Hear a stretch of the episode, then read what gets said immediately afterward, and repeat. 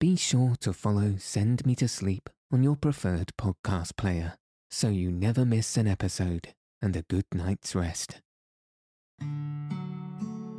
Welcome to Send Me to Sleep, the place to find a good night's rest. My name's Andrew. Thanks for joining us and for taking this time for yourself to ensure you get a peaceful night's sleep. Tonight, I'll be beginning a new story. If you've listened to the podcast before, you'll know this to be the second book in the Emily of New Moon series Emily Climbs. In this first chapter, Writing Herself Out, Emily gets a new diary and writes in it all of the things we've missed since we last left her. If you haven't already, find a nice place to get cozy. Take a deep, relaxing breath and settle your body in whatever way feels most comfortable. Now, all you'll need to do is follow the sound of my voice. So let your eyes fall heavy and your breath soften. As we settle in for a peaceful night's sleep.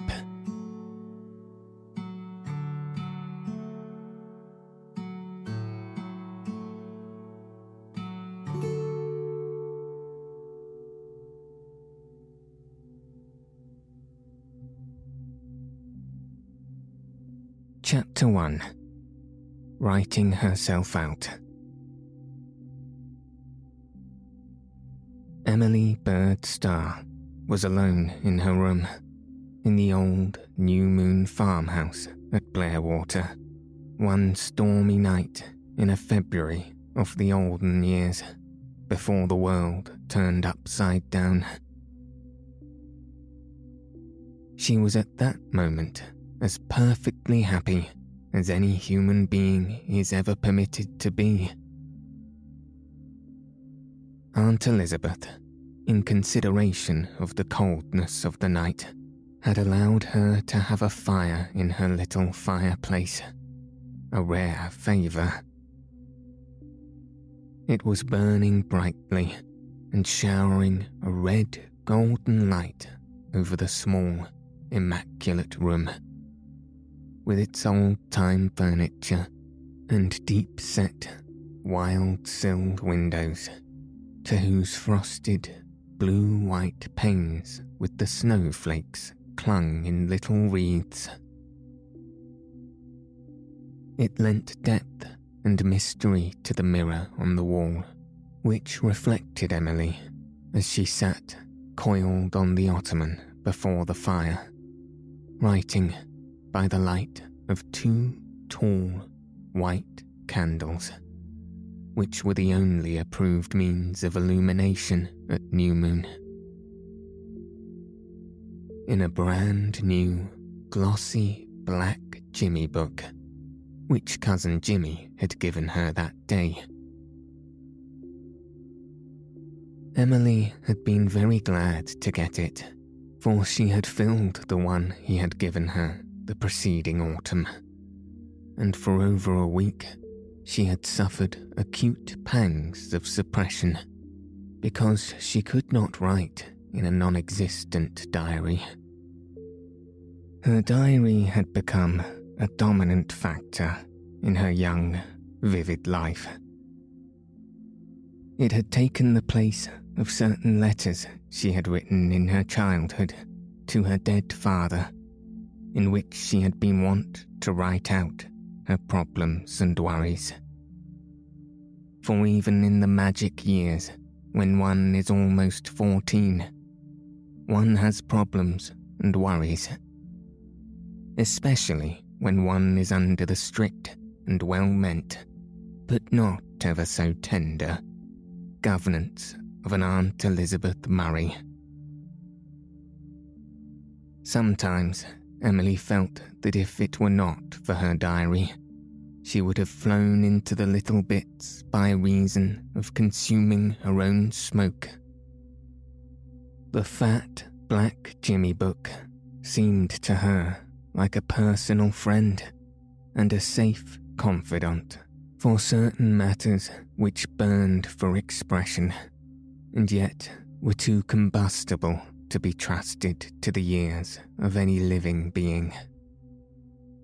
Now, blank books of any sort were not easy to come by at New Moon, and if it had not been for Cousin Jimmy, Emily might never have had one. Certainly Aunt Elizabeth would not have given her one. Aunt Elizabeth thought Emily wasted far too much time over her scribbling nonsense, as it was. And Aunt Laura did not dare to go contrary to Aunt Elizabeth in this, more by token that Laura herself really thought Emily might be better employed. Aunt Laura was a jewel of a woman but certain things were holden from her eyes. Now, Cousin Jimmy was never in the least frightened of Aunt Elizabeth, and when the notion occurred to him that Emily probably wanted another blank book, that blank book materialized straight away in defiance of Aunt Elizabeth's scornful glances.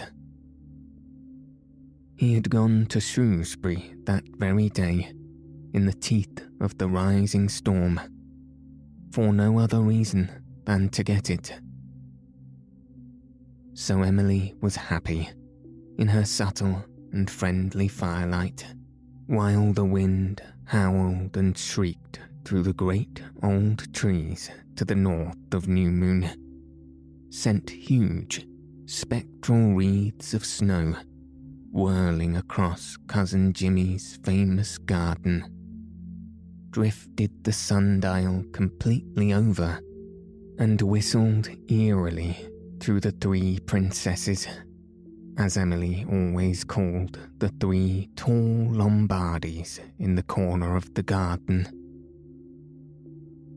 I love a storm like this at night, when I don't have to go out in it, wrote Emily Cousin Jimmy and I had a splendid evening, planning out our garden and choosing our seeds and plants in the catalogue. Just where the biggest drift is making, behind the summer house, we're going to have a bed of pink asters, and we're going to give the golden ones, who are dreaming under four feet of snow, a background of flowering almond. I love to plan out summer days like this, in the midst of a storm. It makes me feel as if I were winning a victory over something ever so much bigger than myself. Just because I have a brain, and the storm is nothing but blind, white force. Terrible but blind. I have the same feeling when I sit here cosily by my own dear fire and hear it raging all around me, and I laugh at it. And that is just because, over a hundred years ago, great great grandfather Murray built this house and built it well. I wonder if, a hundred years from now, anybody will win a victory over anything because of something I left or did. It is an inspiring thought. I drew that line of italics before I thought. Mr. Carpenter says I use far too many italics. He says it is an early Victorian obsession, and I must strive to cast it off. I concluded I would when I looked in the dictionary, for it is evidently not a nice thing to be obsessed. though it doesn't seem quite so bad as to be possessed. There I go again. But I think the italics are all right this time. I read the dictionary for a whole hour till Aunt Elizabeth got suspicious and suggested that it would be much better for me to be knitting my ribbed stockings. She couldn't see exactly why it was wrong for me to be poring over the dictionary, but she felt sure it must be, because she never wants to do it. I love reading the dictionary. Yes, those italics are necessary, Mr. Carpenter. An ordinary love wouldn't express my feeling at all. Words are such fascinating things. I caught myself at the first syllable that time. The very sound of some of them. Haunted. Mystic, for example, gives me the flash. Oh dear, but I have to italicize the flash. It isn't ordinary. It's the most extraordinary and wonderful thing in my whole life. When it comes, I feel as if a door had swung open in a wall before me and given me a glimpse of, yes, of heaven. More italics. Oh, I see why Mr. Carpenter scolds. I must break myself of the habit. Big words are never beautiful, incriminating, obstreperous, international, unconstitutional. They make me think of those horrible big dahlias and chrysanthemums Cousin Jimmy took me to see at the exhibition in Charlottetown last fall. We couldn't see anything lovely in them, though some people thought them wonderful. Cousin Jimmy's little yellow, Mum's like pale, fairy like stars shining against the fir copse in the northwest corner of the garden were ten times more beautiful but I am wandering from my subject. Also, a bad habit of mine, according to Mr. Carpenter. He says I must. The italics are his this time. Learn to concentrate. Another big word, and a very ugly one. But I had a good time over the dictionary much better than I had over the ribbed stockings. I wish I could have a pair, just one pair, of silk stockings. Ilse has three. Her father gives her everything she wants, now that he has learned to love her again. But Aunt Elizabeth says silk stockings are immoral I wonder why. Any more than silk dresses. Speaking of silk dresses, Aunt Janey Milburn at Derry Pond. She isn't any relation, really, but everybody calls her that. Has made a vow that she will never wear a silk dress until the whole heathen world is converted to Christianity. That is very fine. I wish I could be as good as that. But I couldn't. I love silk too much. It is so rich and sheeny. I would like to dress in it all the time, and if I could afford to, I would. Though I suppose every time I thought of dear old Aunt Janey, and the unconverted heathen, I would feel conscience stricken. However, it will be years, if ever, before I can afford to buy even one silk dress. And meanwhile, I give some of my egg money every month to the missions. I have five hens of my own now, all descended from the grey poulet Perry gave me on my 12th birthday. If ever I can buy that one silk dress, I know what it's going to be like. Not black or brown or navy blue. Sensible, serviceable colours, such as New Moon Murrays always wear. Oh dear, no. It will be of shot silk, blue in one light, silver in others, like a twilight sky, glimpsed through a frosted window pane, with a bit of lace foam here and there, like those little feathers of snow clinging to my window pane. Teddy says he will paint me in it and call it the Ice Maiden. And Aunt Laura smiles and says, sweetly and condescendingly, in a way I hate even in dear Aunt Laura. What use would such a dress be to you, Emily? It mightn't be of any use, but I would feel in it as if it were a part of me, that it grew on me and wasn't just bought and put on.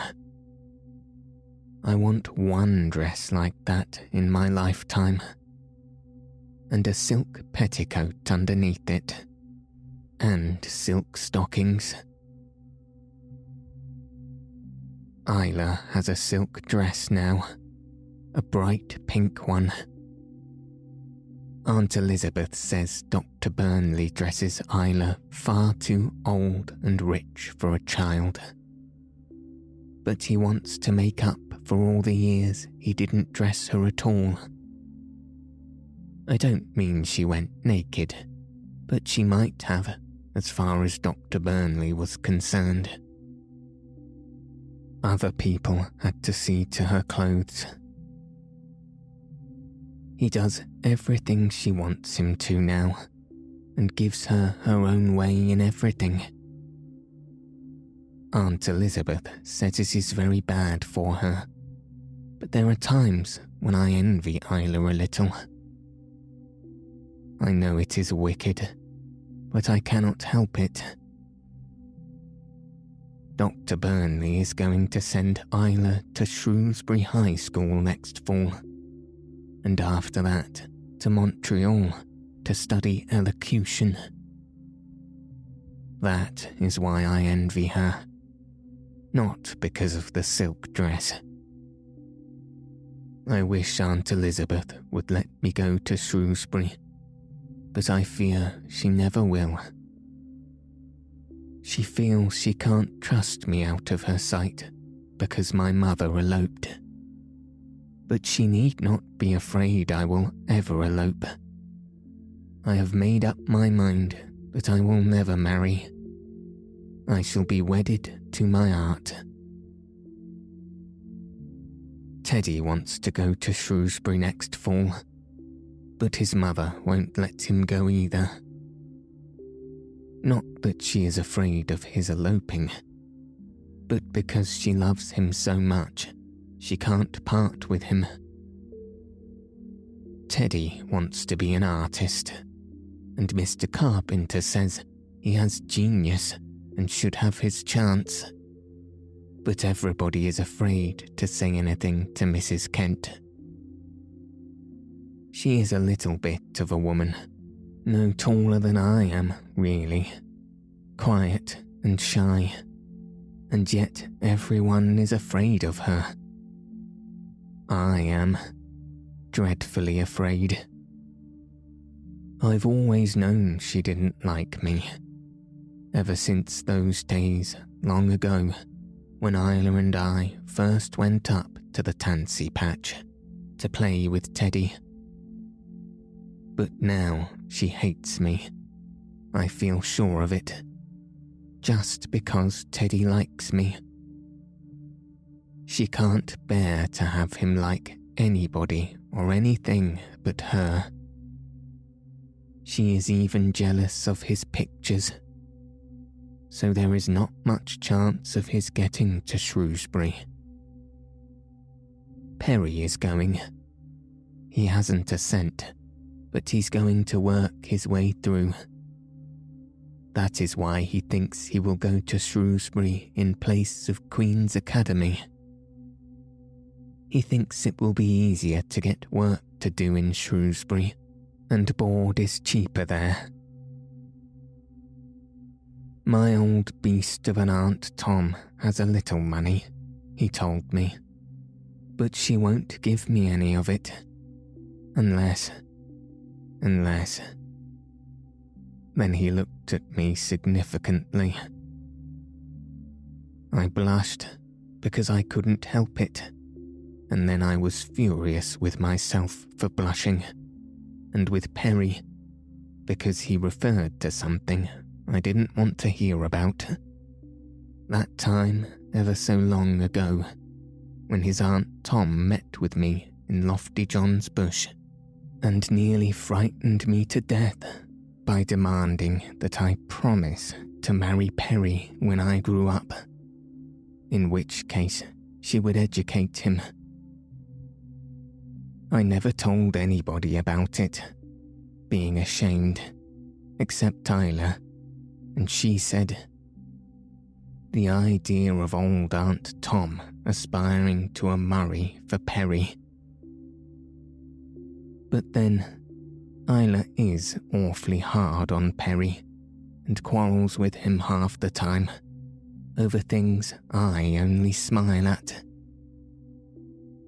Perry never likes to be outdone by anyone or anything.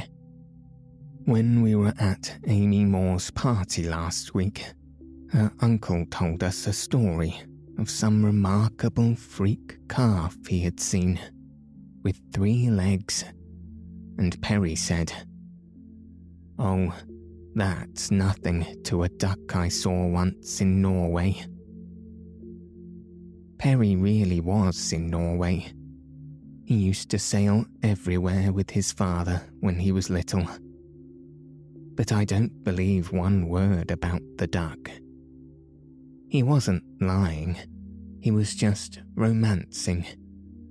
Dear Mr. Carpenter, I can't get along without italics. Perry's duck had four legs, according to him. Two where a proper duck's legs should be, and two sprouting from its back. And when it got tired of walking on its ordinary pair, it flopped over onto its back and walked on the other pair. Perry told this yarn with a sober face, and everybody laughed, and Amy's uncle said, Go up head, Perry. But Ilse was furious and wouldn't speak to him all the way home. She said he had made a fool of himself, trying to show off with a silly little story like that, and that no gentleman would act so. Perry said, I'm no gentleman yet, only a hired boy. But some day, Miss Ilse, I'll be a finer gentleman than anyone you know. Gentlemen, said Ilse in a nasty voice, have to be born. They can't be made, you know. Ilse has almost given up calling names, as she used to do when she quarrelled with Perry or me, and taken to saying cruel, cutting things. They hurt far worse than the names used to, but I don't really mind them. Much. Or long. Because I know Ilse doesn't mean them, and really loves me as much as I love her but Perry says they stick in his crop.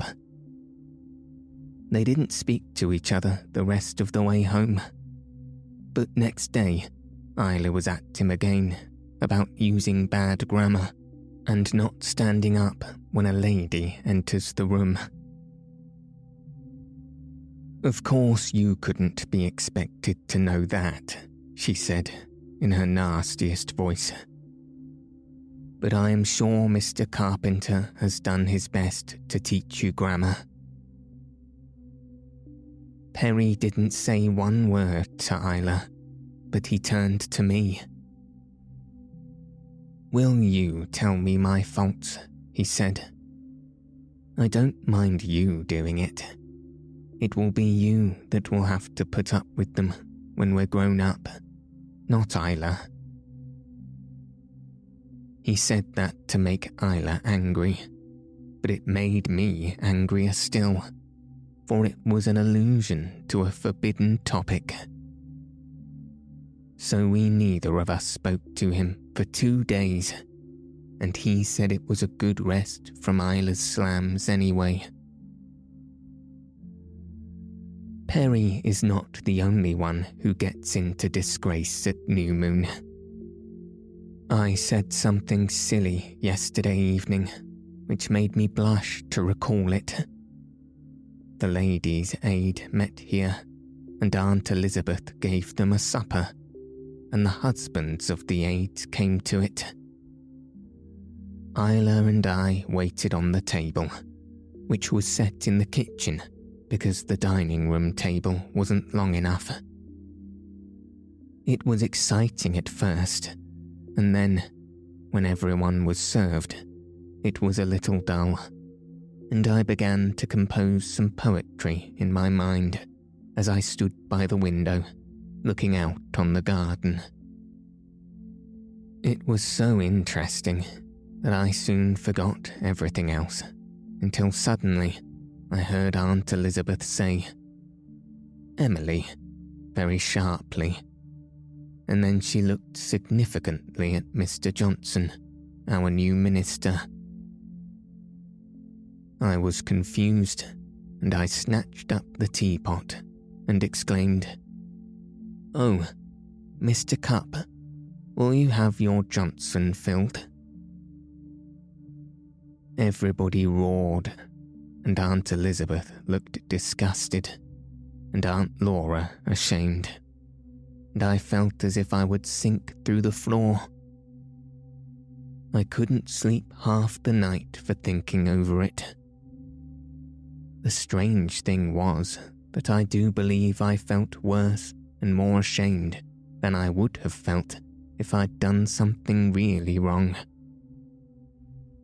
This is the Murray pride, of course, and I suppose it is very wicked. Sometimes I'm afraid Aunt Ruth Dutton is right in her opinion of me after all. No, she isn't. But it is a tradition of New Moon that its women should be equal to any situation and always be graceful and dignified. Now, there was nothing graceful or dignified in asking such a question of the new minister. I am sure he will never see me again without thinking of it, and I will always writhe when I catch his eye upon me.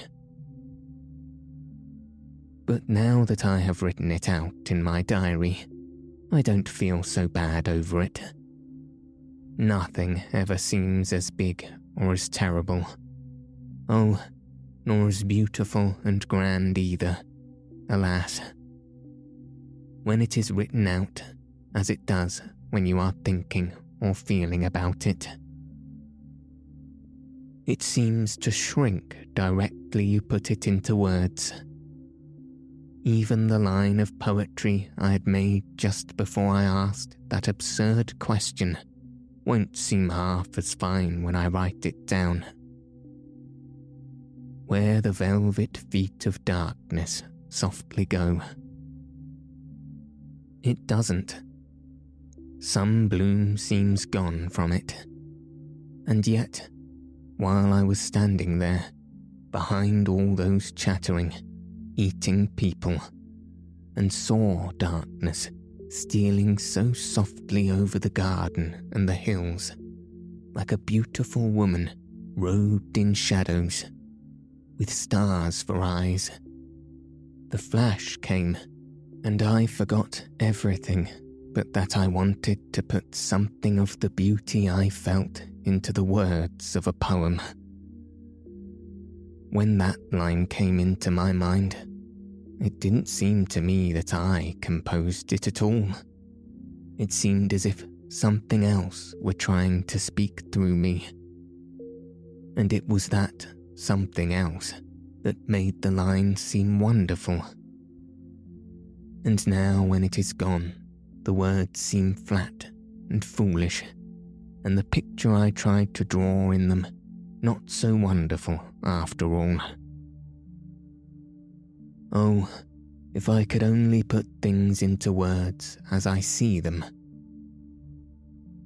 Mr. Carpenter says, strive, strive, keep on. Words are your medium, make them your slaves until they will say for you what you want them to say. This is true, and I do try, but it seems to me there is something beyond words. Any words.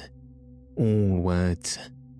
Something that always escapes you when you try to grasp it, and yet leaves something in your hand which you wouldn't have had if you hadn't reached for it. I remember one day, last fall, when Dean and I walked over the delectable mountain to the woods beyond it. Fir woods mostly, but with one corner of splendid old pines. We sat under them, and Dean read Peveril of the Peak and some of Scott's poems to me, and then he looked up into the big, plumy boughs and said, The gods are talking in the pines, gods of the old Northland, of the Viking sagas. Star, do you know Emerson's lines? And then he quoted them. I've remembered and loved them ever since. The gods talk in the breadth of the world. They talk in the shaken pine and they fill the reach of the old seashore with dialogue divine.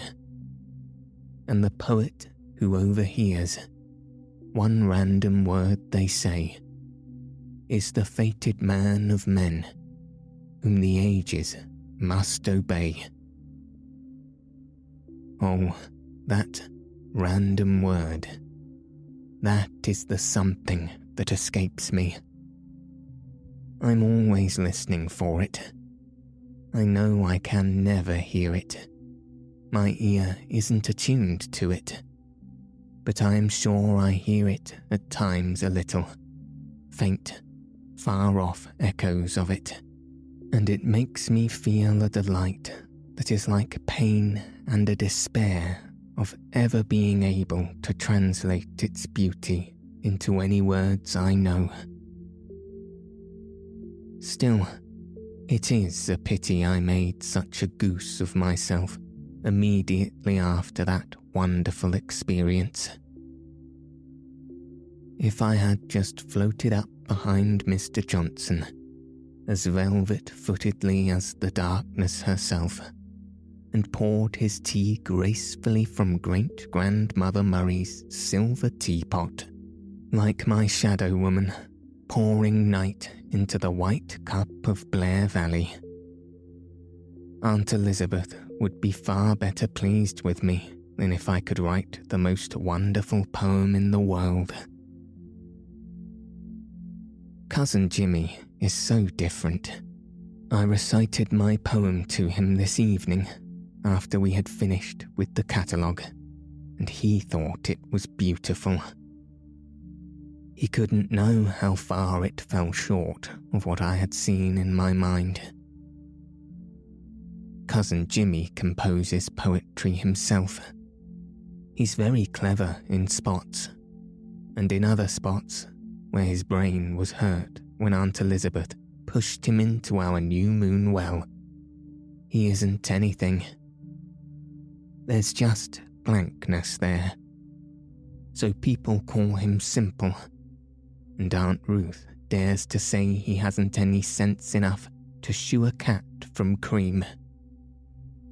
And yet, if you put all his clever spots together, there isn't anybody in Blairwater has half as much real cleverness as he has.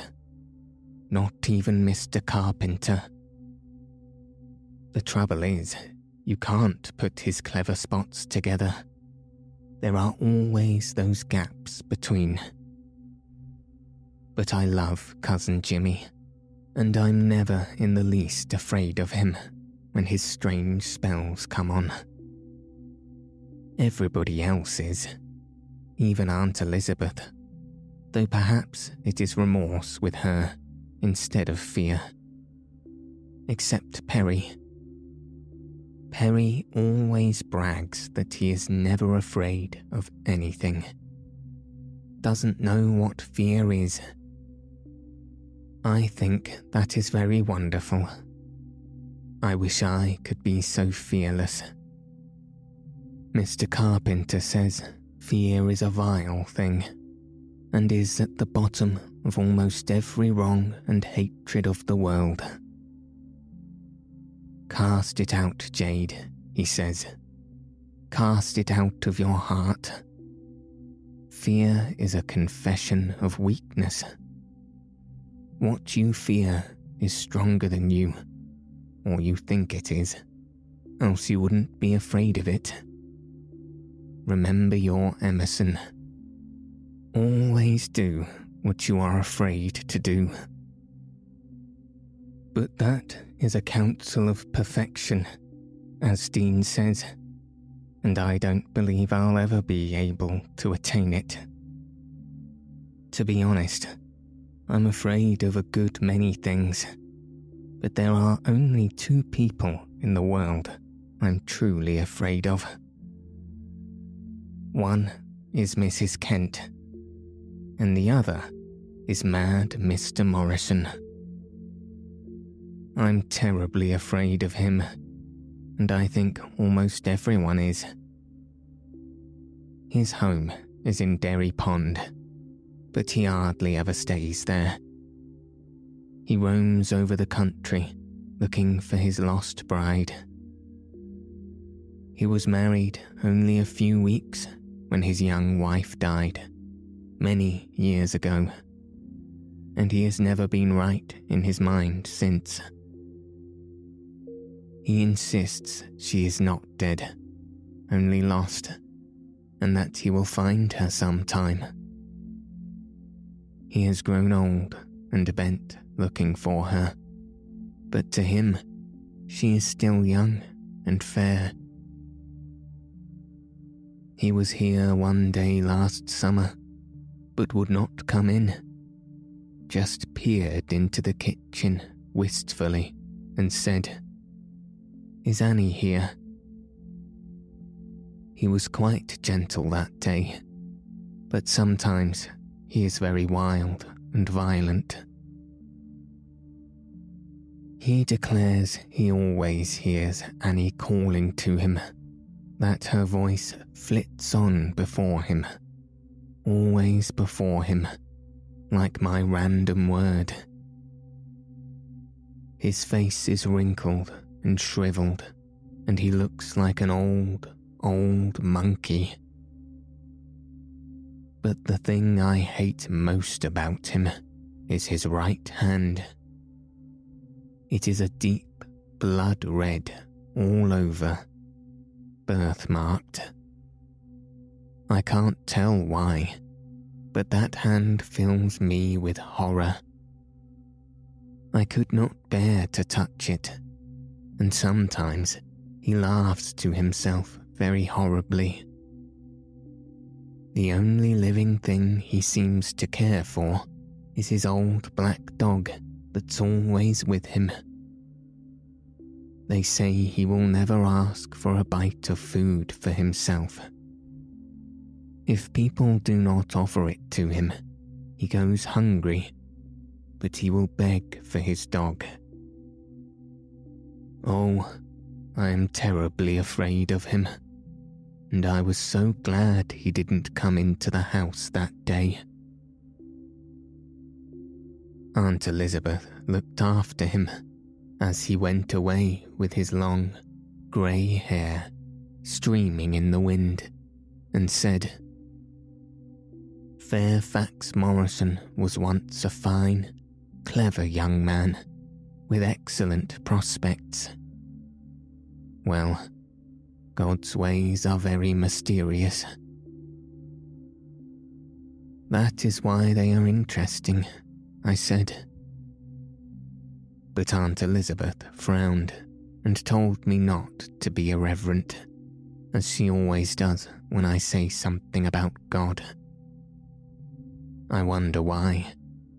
She won't let Perry and me talk about him, though Perry is really very much interested in him and wants to find out all about him.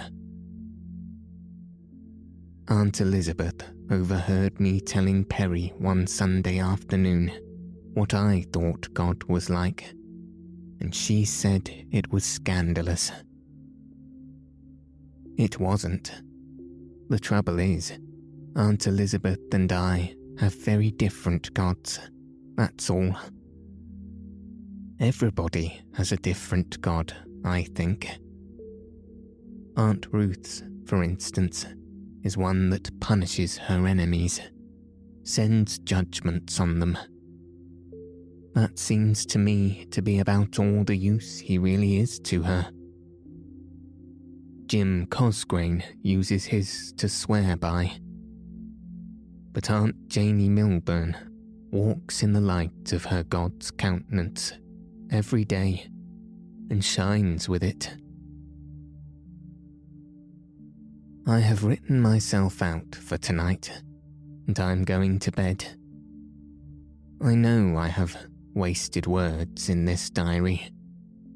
Another of my literary faults according to Mr. Carpenter. You waste words, Jade. You spill them about too lavishly. Economy and restraint. That's what you need. He's right, of course, and in my essays and stories, I try to practice what he preaches. But in my diary, which nobody sees but myself, or ever will see until I'm dead. I like just to let myself go. Emily looked at her candle. It, too, was almost burned out. She knew she could not have another that night. Aunt Elizabeth's rules were as those of Mede and Persian. She put away her diary in the little right hand cupboard above the mantel, covered her dying fire, undressed, and blew out her candle. The room slowly filled with the faint, ghostly snowlight of a night when a full moon is behind the driving storm clouds. And just as Emily was ready to split into her high black bedstead, a sudden inspiration came. A splendid new idea for a story. For a minute, she shivered reluctantly. The room was getting cold. But the idea would not be denied. Emily slipped her hand between the feather tick of her bed and the chaff mattress and produced a half burned candle, secreted there for just such an emergency. It was not, of course, a proper thing to do. But then, I have never pretended, nor ever will pretend, that Emily was a proper child. Books are not written about proper children. they would be so dull nobody would read them. She lighted her candle, put on her stockings and a heavy coat, got out another half filled Jimmy book, and began to write by the single, uncertain candle which made a pale oasis of light in the shadows of the room. In that oasis, Emily wrote, her black head bent over her book as the hours of night crept away and the other occupants of New Moon slumbered soundly. She grew chill and cramped, but she was quite unconscious of it. Her eyes burned, her cheeks glowed. Words came like troops of obedient genii to the call of her pen. When at last her candle went out with a splutter and a hiss in its little pool of melted tallow, she came back to reality with a sigh and a shiver. It was two by the clock, and she was very tired and very cold. But she had finished her story, and it was the best she had ever written. She crept into her cold nest with a sense of completion and victory, born of the working out of her creative impulse, and she fell asleep to the lullaby of the waning storm